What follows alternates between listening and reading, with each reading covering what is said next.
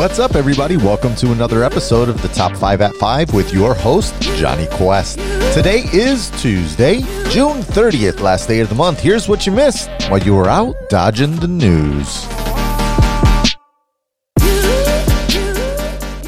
So let's just get right into it. I alluded to this in yesterday's post show for the few of you that make it that far, but the New York Times wrote an article this weekend that said that Russia was paying bounties allegedly to the Taliban to hunt and kill Western soldiers, including Americans. According to this report, which now has been confirmed by multiple outlets and foreign intelligence agencies, quote, U.S. intelligence officials concluded a Russian military intelligence unit had secretly offered Taliban linked groups money to kill Western forces in Afghanistan, including U.S. troops. Two officials also confirmed that they believed at least one U.S. troop had been killed as a result of the bounties. The Times also reported that the information that led military and intelligence officials to focus on the bounties included a raid on a Taliban outpost that found a large amount of American cash, end quote quote. Apparently, this was being handled on the Russian side by the GRU, the Russian intelligence agency known for things like killing former Russian spies in the UK, interfering with American elections, and, you know, hacking WikiLeaks. Nah, there shouldn't be anything to be suspicious about here, right? I mean, Russia says it's fake news and even said it's bullshit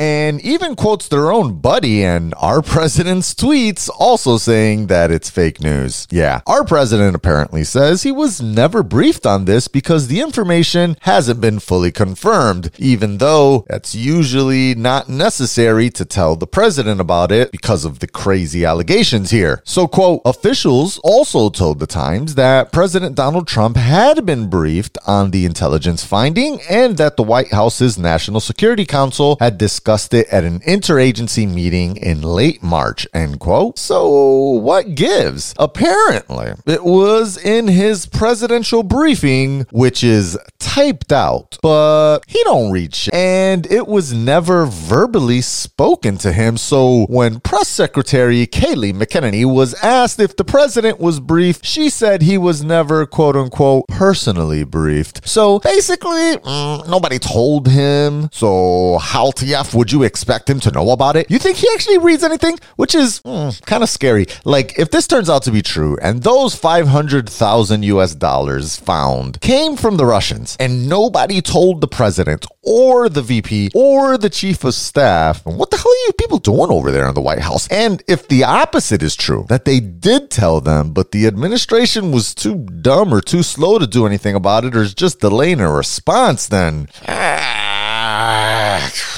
we're all just screwed. Either way, sounds like incompetence.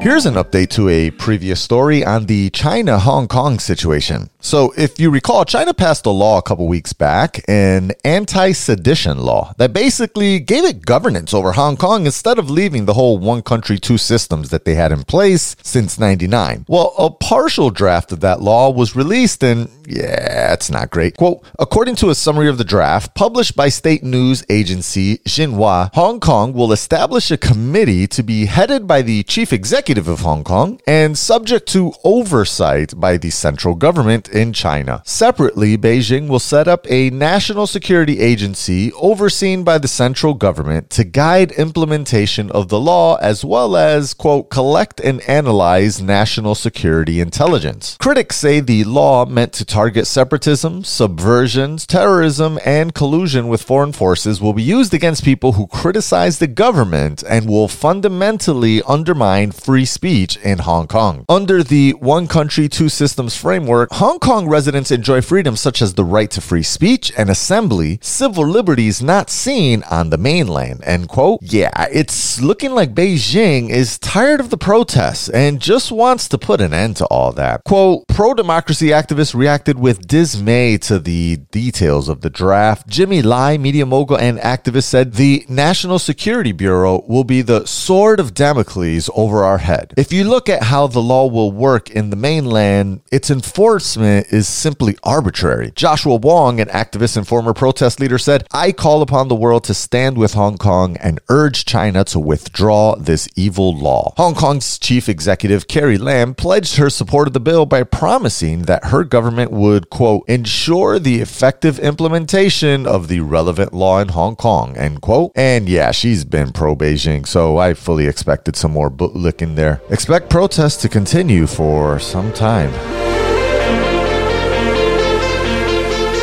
And in a way, companies are protesting Facebook. Yeah, I also previewed this yesterday, but it looks like there's a movement to show Facebook who's really controlling the purse strings, and they need to start paying attention. The big names here started with Unilever, owner of major products across the board, such as Axe, Dove, Lipton's, Hellmann's, the only real mayonesa. Anyways, they pulled out all their advertising on Facebook for the entire month of July. It's this quote, stop hate For Profit campaign organized by the Anti Defamation League, the NAACP, and some other organizations. They're promoting like Dry July, but for social media advertising. So then Honda joined in, Hershey's, Verizon, then Coca Cola, Starbucks. Some of them are pausing ads across all social media, not just Facebook, including Twitter and Instagram. Quoting Coca Cola's statement starting on July 1st, the Coca Cola Company will pause paid advertising on all social media platforms globally for at least 30 days. We will take this time to reassess our advertising standards and policies to determine whether revisions are needed internally and what more we should expect of our social media partners to rid the platforms of hate hate, violence, and inappropriate content. We will let them know we expect greater accountability, action, and transparency from them. End quote. So all of this is to address the issue that Facebook doesn't monitor their advertisers enough, especially political ones, but also like just straight up hate speech.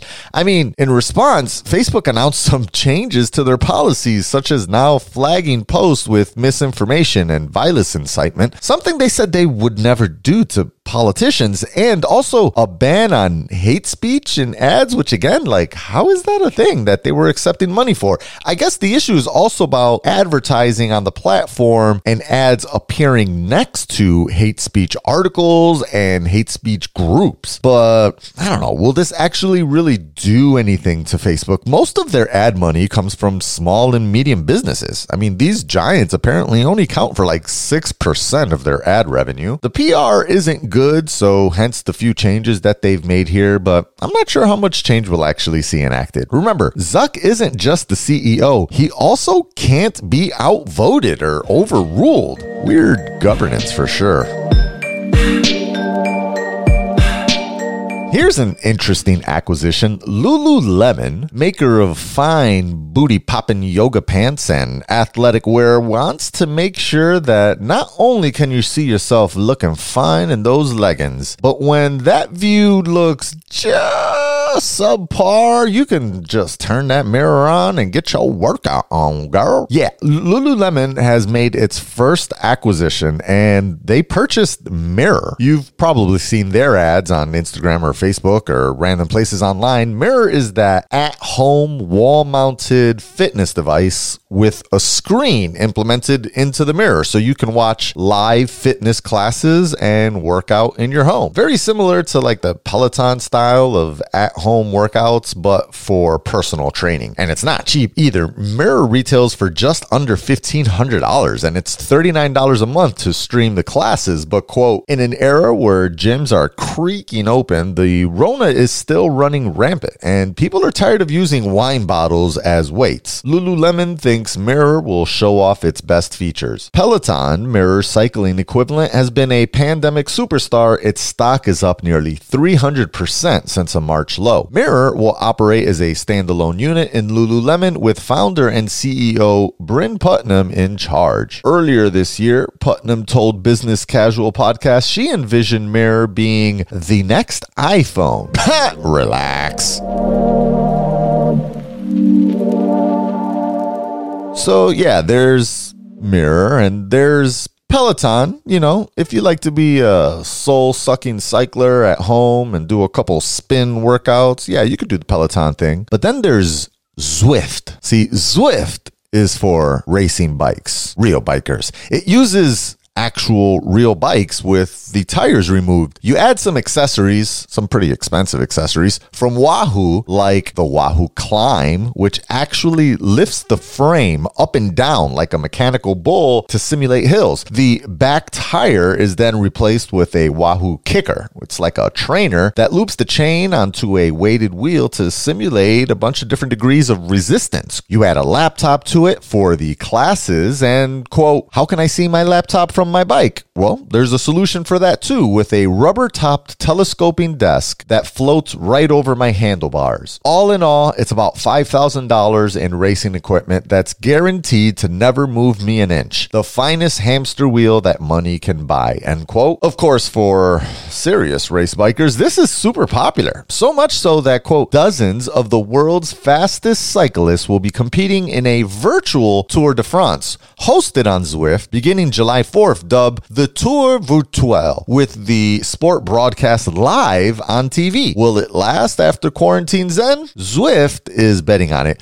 Pro sports are already a $70 billion industry. Esports were only a $951 million industry in 2019, but they're growing, end quote. Yeah, they're expected to be a billion dollar market by next year, and Zwift is trying to get their e bike racing into the Olympics. Now, wouldn't that be interesting?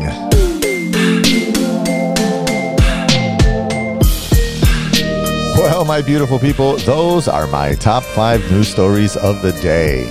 And really quick, did you guys happen to catch the little thing about Trump that, oh boy, he mistaked a cowboy sculpture in his office as Teddy Roosevelt during an interview about knowing the history of statues. It was not Teddy Roosevelt, it's just a statue called the Bucking Bronco. Oh my gosh.